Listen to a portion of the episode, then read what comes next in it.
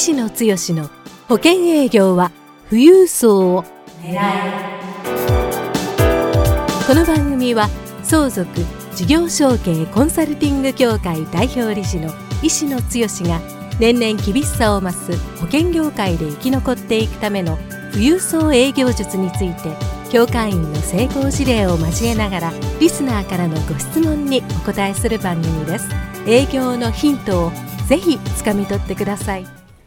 こんにちは三木出友です。石野剛です。石野剛の保険営業は富裕層を狙い今日は第48回目をお届けします。石野さん今日もよろしくお願いいたします。はいどうぞよろしくお願いいたします。今日はですね月末ということで、はい、石野さんの保険営業21年間の変遷の今回は11回目になります。11回になるんですね。はい、はいであのまあ、これで、えーまあ、1年間ですね、はい、あのずっとこうポッドキャストを、えーと、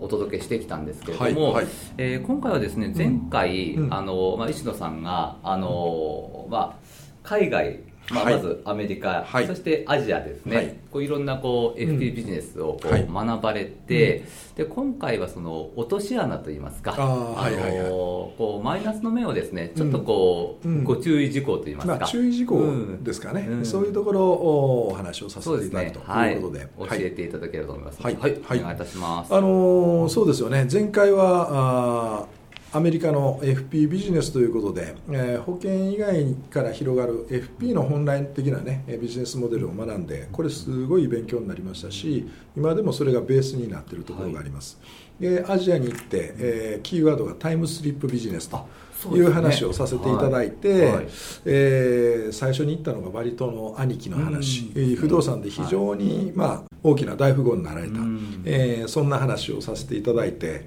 そこからどうでしょうかね。フィリピンも香港もタイも、えー、マレーシアもシンガポールも、うん、えー、いろんなところ行かせていただいて、はい。はい、いろんなビジネスモデルを学んできたんですけども、まあ、まず最初にねあの一つ一番大きな成果だったっていうのはやはりあの FP ビジネス国際的な FP ビジネスを、えー、アメリカで感じて、でこれ東南アジアの方ですね、えー、どういう展開にしてるかっていうところでいくと、まあ、香港とかシンガポールとかいろんなところで、えー、プライベートバンカー、あと IFA インディペンデント・フィナンシャル・アドバイザーっていう、まあ、独立系のですね、はい、えー、資産管理、運用、ファンドマネジメントもしながらですね、はい、どういうふうに運用していくかと。えいう勉強をして、うん、えー、ここもすごくやっぱり日本の金融の知識というかね、えー、常識っていうのがやっぱり欧米、えー、もしくはそういう金融の先端を行ってる、えーまあ、アジアの国々に比べるとやっぱり10年20年遅れてるのかなというところを感じました。でそこで一番学んだこと今でも非常に大事な話ですし、うん、FP の基本になってるんですけどもね、うん、えー、長期国際分散投資っていう、うんまあ、要は自分の老後に向けた資産形成をするのに、えー、しっかり時間の分散と通貨分散と、投資先の分散を、えー、それをポートフォリオを組んでくれるポートフォリオマネージャーっていう人がいて、えー、その人に、まあ、日本で言ったらラップ講座みたいな話なんですけども、その、まあ、ファンドマネジメントの手法がやっぱり日本と海外ではだいぶこう、うん、違うかなと。いうようなところがありましたのでね、そこはすごく学んだし、あの皆さんに学んでいただいてもいいところかなというところですし、よかったなと思いますね。はい。その反面、はい、えー、というところの、今日は落とし穴ですからね、あのそこの部分をお話をさせていただこうと思うんですけども、あの私がちょうどアメリカはじめ、えー、諸国に回ったっていうのは今から10年近く前から東日本の大震災があったあの時期日本の経済が停滞もしてたし、えーまあ、震災の影響で、まあ、海外に、まあ、場合によっては移住するとかですね、えーあの日本の負債がかなり1000兆円を超えてくる、そんなところで、今後の日本の財政が大丈夫か、えー、そんな中で、えー、アジアがちょうど成長する、うん、この前お話したと思いますけども、えー、兄貴、それ以外の海外東南アジアで成功している日本人の多くは皆さんやっぱりタイムスリップ、アメリカで成功したビジネスモデルを日本で成功させてそれが今アジアですごく成功してるっていうね。このモデルで、えー、考えてちょうど非常に、えー、中国なんかももう2桁成長は当たり前っていう流れの中のアジアを見てきましたんですごくエキサイティングだったということなんですね。だからそういう部分で言ったら、まず金融のところで言うとですね、商品的にも金利状況があやっぱり日本は低金利政策を50年ずっと続けてき,、てますので、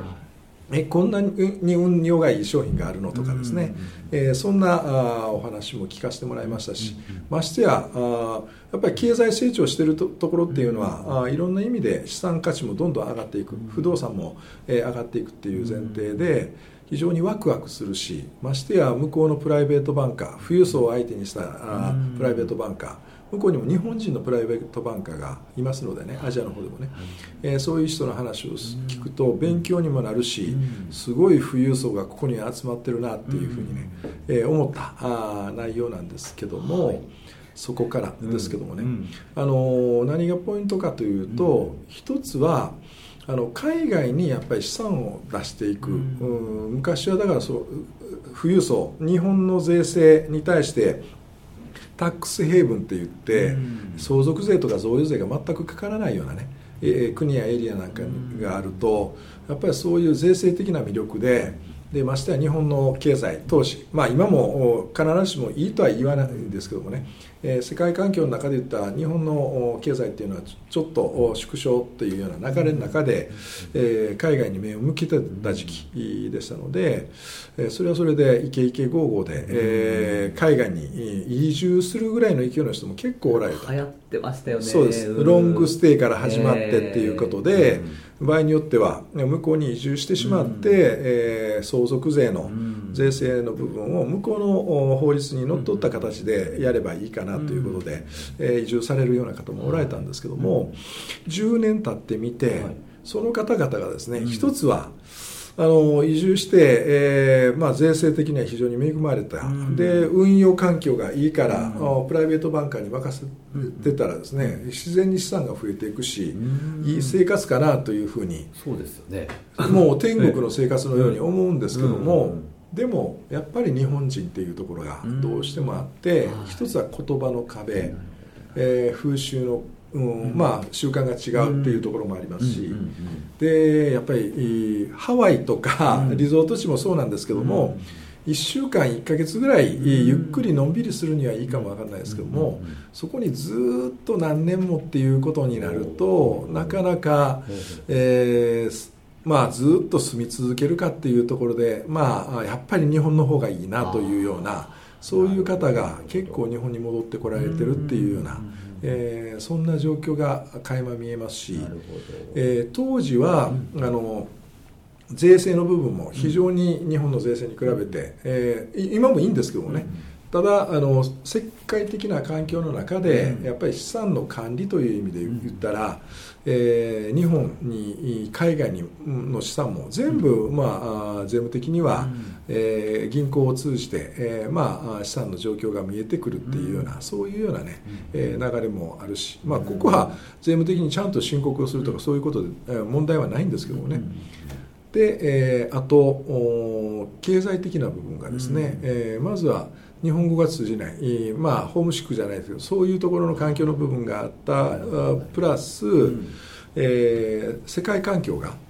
えー、今例えば中国、うん、2桁成長が、うん、つい最近6%台の、まあ、成長、まあ、これを低成長と呼んでますけども、うん、かなり状況が変わってきてる、ね。えー、だから中国の、まあ、経済成長が止まってくるっていうのはアジアの成長も止まってくる、そういうところでちょっと停滞感が出てきてるという部分で昔ほどの内容ではないのかなというところがありますしで、えー、あと逆にまあ日本がね意外といいいい住みやすいよね、まあ、アベノミクスというかそういうところもあったりしますので。まあ、そういうところを見直される部分もあるし、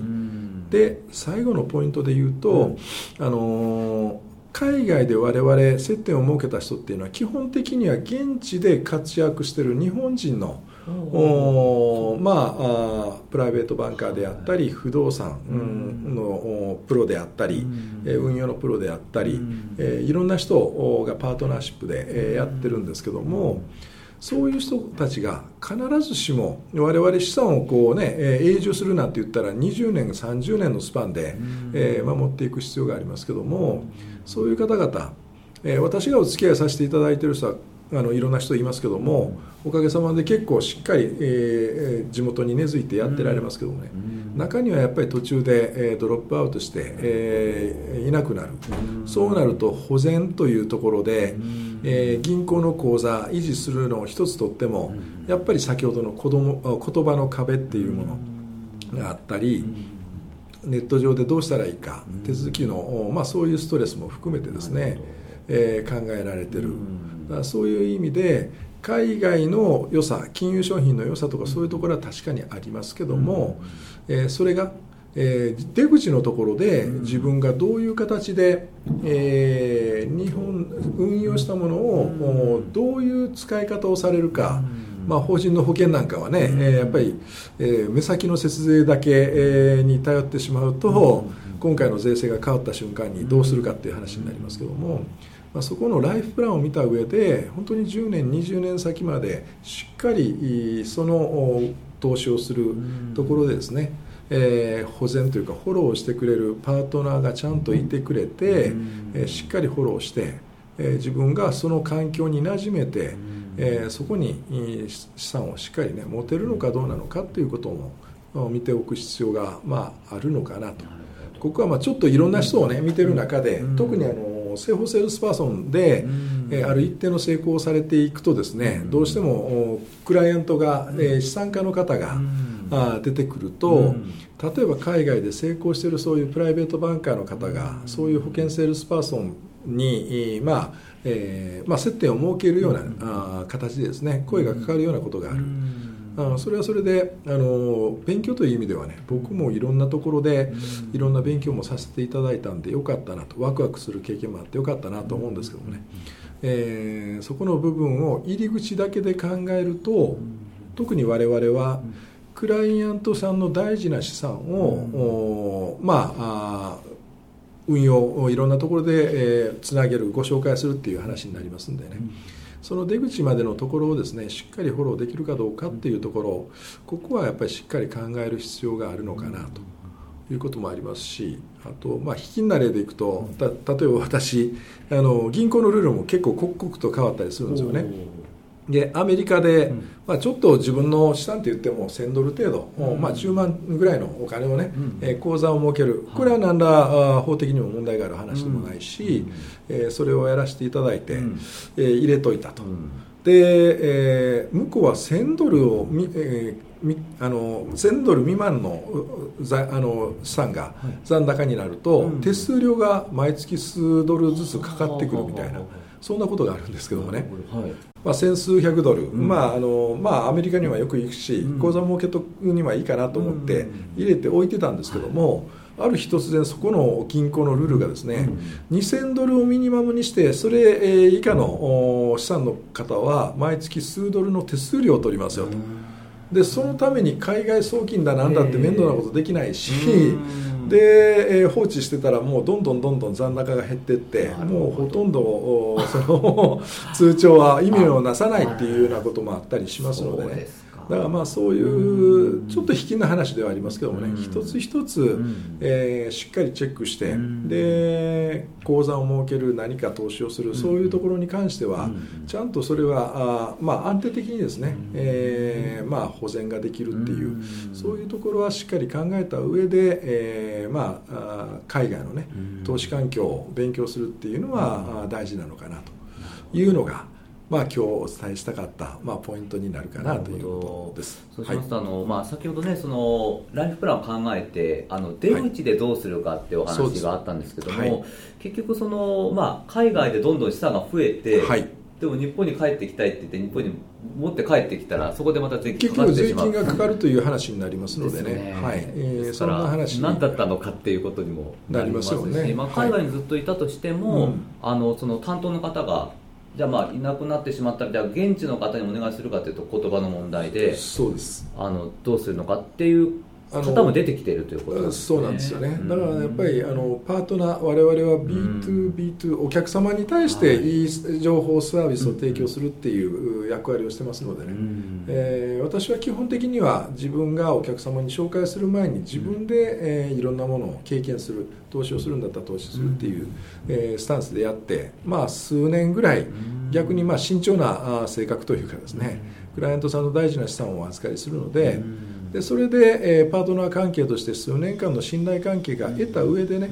えー、お付き合いをするっていうようなスタンスですけども場合によってちょっと大きな話がボンと出て、えー、なんかあの行くとリムジンが待っててそういうところで VIP 待遇なんかしてくれる、まあ、資産家向けにはそういうサービスが結構あったりしますのでね。それでほっとなってとりあえずじゃあ数千万1億入れとこうかみたいな話になったりするとねあとあと本当にそういうパートナーがしっかりフォローしてくれるかどうか、ここを見極めるっていうのもすごく大事なポイントになってくるかなと。いうことですよね。はい、今日はあのそういった落とし穴もね教えていただいたところで、はい、あの次回ですね、はい、来月末、はい、あの4月の末はですね、ではあの経営者の今の中心テーマは事業承継ということで、石野さんがいよいよこの事業承継をこうメインで、あの取り組まれるようになったこうきっかけとかですね、どのようにこう今事業承継ずっとこうコンサルティングされていらっしゃるのかっていう、はい、その入り口のあたりのお話を聞かせていただければ。そうですね、はい、これはもう海外のこういう運用とか、うん、あそういう知識。でやっぱり出口の戦略。これがとりも直さず相続事業承継で言ったら最後の最後の出口ですからね、まあ、そういう発想っていうか流れにつながっていったかなというふうに思いますので、その辺の話をさせていただきます。あのぜひ来月末のはい、あの石野さんの保険営業21年間の編成もお楽しみにしていただければと思いますはい。ではですね、はい、あの本日も石野剛の保険営業は富裕層を狙いの第48回目をお届けいたしました、はい、石野さん今日もどうもありがとうございました。はいどうもありがとうございました。番組からお知らせです。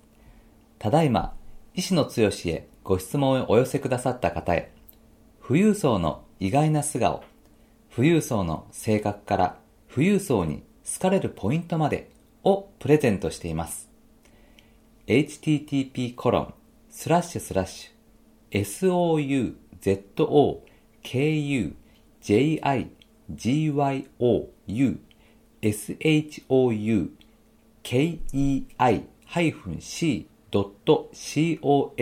スラッシュ pc スラッシュ。http コロンスラッシュスラッシュ。相続事業承継 -c.com スラッシュ pc スラッシュ。で受け付けています。どんどんご質問をお寄せください。